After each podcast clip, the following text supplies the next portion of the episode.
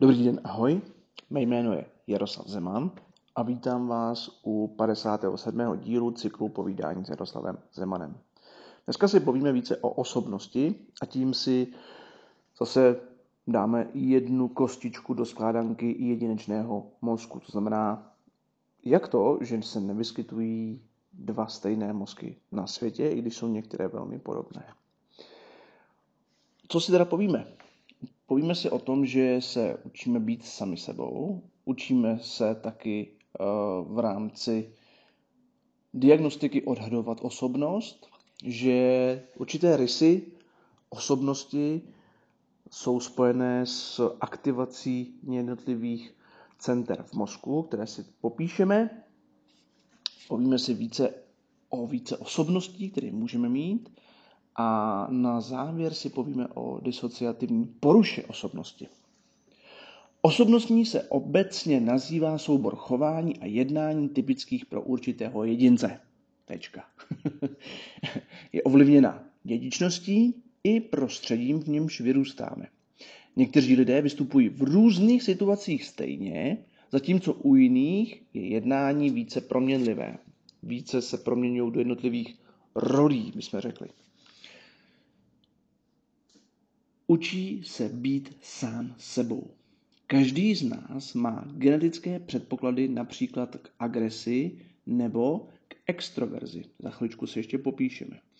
I když geny hodně ovlivňují vývoj osobnosti, to, čím se nakonec staneme, závisí také velkou měrou na tom, jak se naučíme chovat.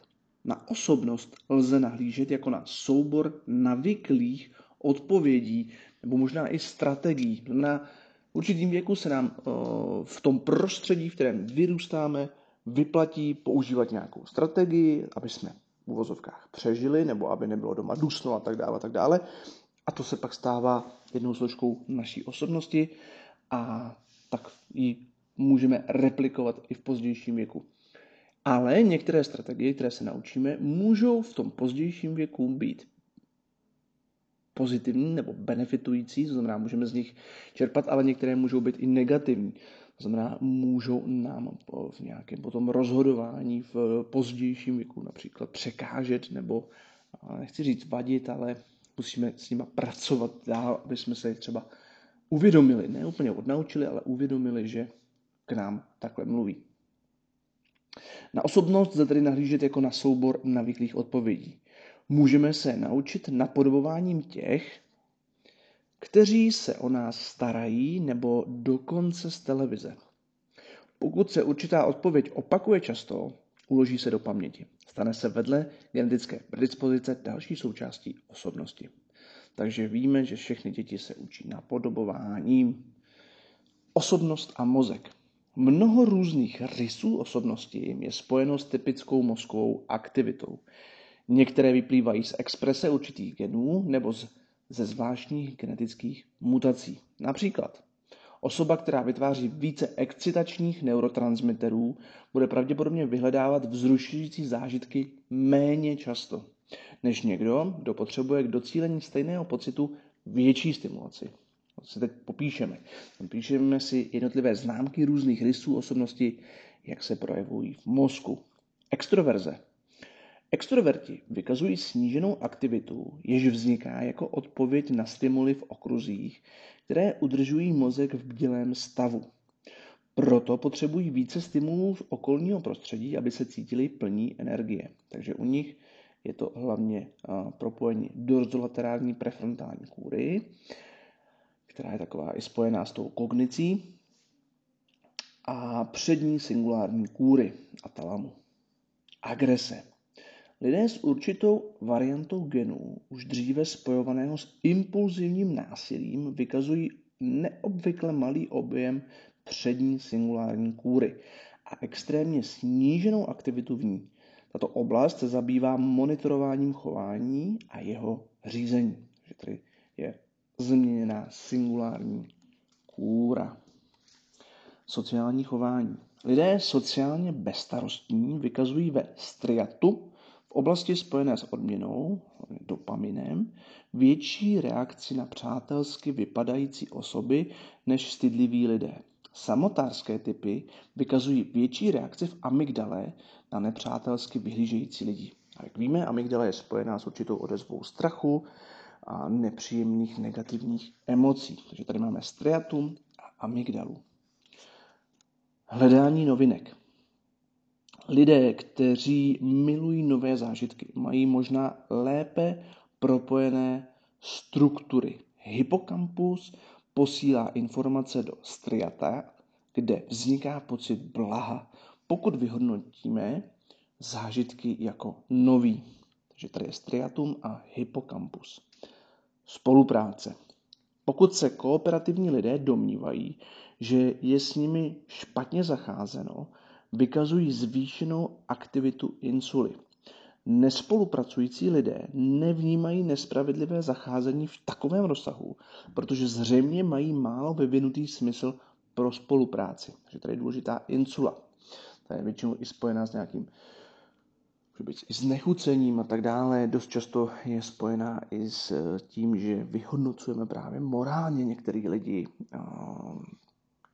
tak dále, tak dále. Samozřejmě i určitý části jsou třeba spojené s bolestí, a třeba můžou aktivitu zaktivovat třeba až vegetativní ner, uh, nervový systém, do toho, že se nám třeba chce zvracet a tak dále. Optimismus. Optimismus je spojen se zvýšenou aktivací amygdaly a přední singulární kůry při představách krásné budoucnosti. Takže singulární kůra a amygdala. Takže tohle všechno jsou nějaké změny v našem mozku, které, které promlouvají do naše osobnosti a vidíme, že se ty centra, které se naučí takhle spolupracovat, tak se určitým způsobem zvětšují, jsou třeba citlivější, což vlastně zvyšuje tu změnu té osobnosti v tom, jak se chová, protože má vevnitř nějaký větší nutkání v té dané činnosti. Odhad osobnosti. Osobnost bývá zkoumána z mnoha důvodů, například při určování vhodnosti dané osoby pro nějaké zaměstnání nebo povýšení. Některé testy jsou standardizované a spočívají v odpovědích na dotazy o vašem typickém chování. Výsledky jsou využity ve stanovení profilu osobnosti jedince. Testy typů osobnosti zařazují lidi do určitých kategorií. Například máme test Myers-Briggsové, ten rozřazuje podle určitých znaků. Testy, chvilku si ho trošku popíšeme, testy povahových rysů nedělí lidi na určité typy, ale vykresluje jejich profil založený na tom, ve kterém z mnoha rozměrů leží. Projektivní testy, například nejznámější je tzv. Rorschachův test s ingoustovými skvrnami chce na lidech, aby odhalili rysy své osobnosti při odpovědích na mnohoznačné stimuly. Zvaný projektivní test, kdy odhadujeme uh, odhadl o smyslu v náhodně vzniklých ingoustových skvrnách, uh, do kterých vlastně promlouvá ta, ten rys osobnosti, protože to, co my vlastně vidíme, je to, co s tím se nejčastěji stýkáme. Někdo může říct být naším zrcadlem třeba.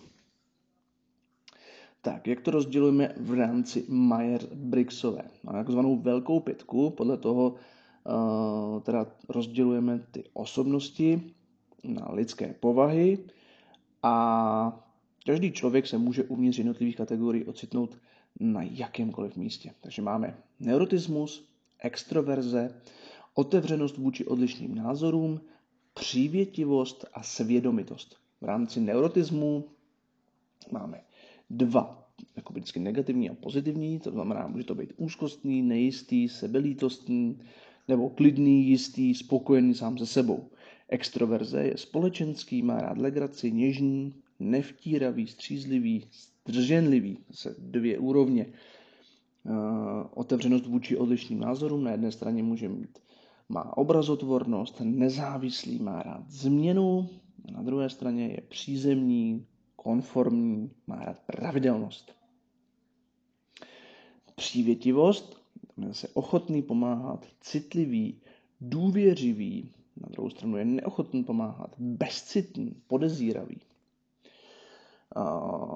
Pak je svědomitost. Na jedné straně má vše uspořádáno, je pečlivý, disciplinovaný, na druhé straně je zmatený, nevšímavý, má slabost a slabou vůli. Ne slabost a slabou vůli. Potom vlastně uh, jsou ty ukazatele toho testu Myers-Briggsové, uh, kde je lidem kladeno množství otázek a na základě odpovědí jsou pak přizrazení k, jedno, jednomu z nějak 16 typů. Když je validita tohoto testu často kritizovaná, je nejčastěji užívaná testem u zaměstnanců.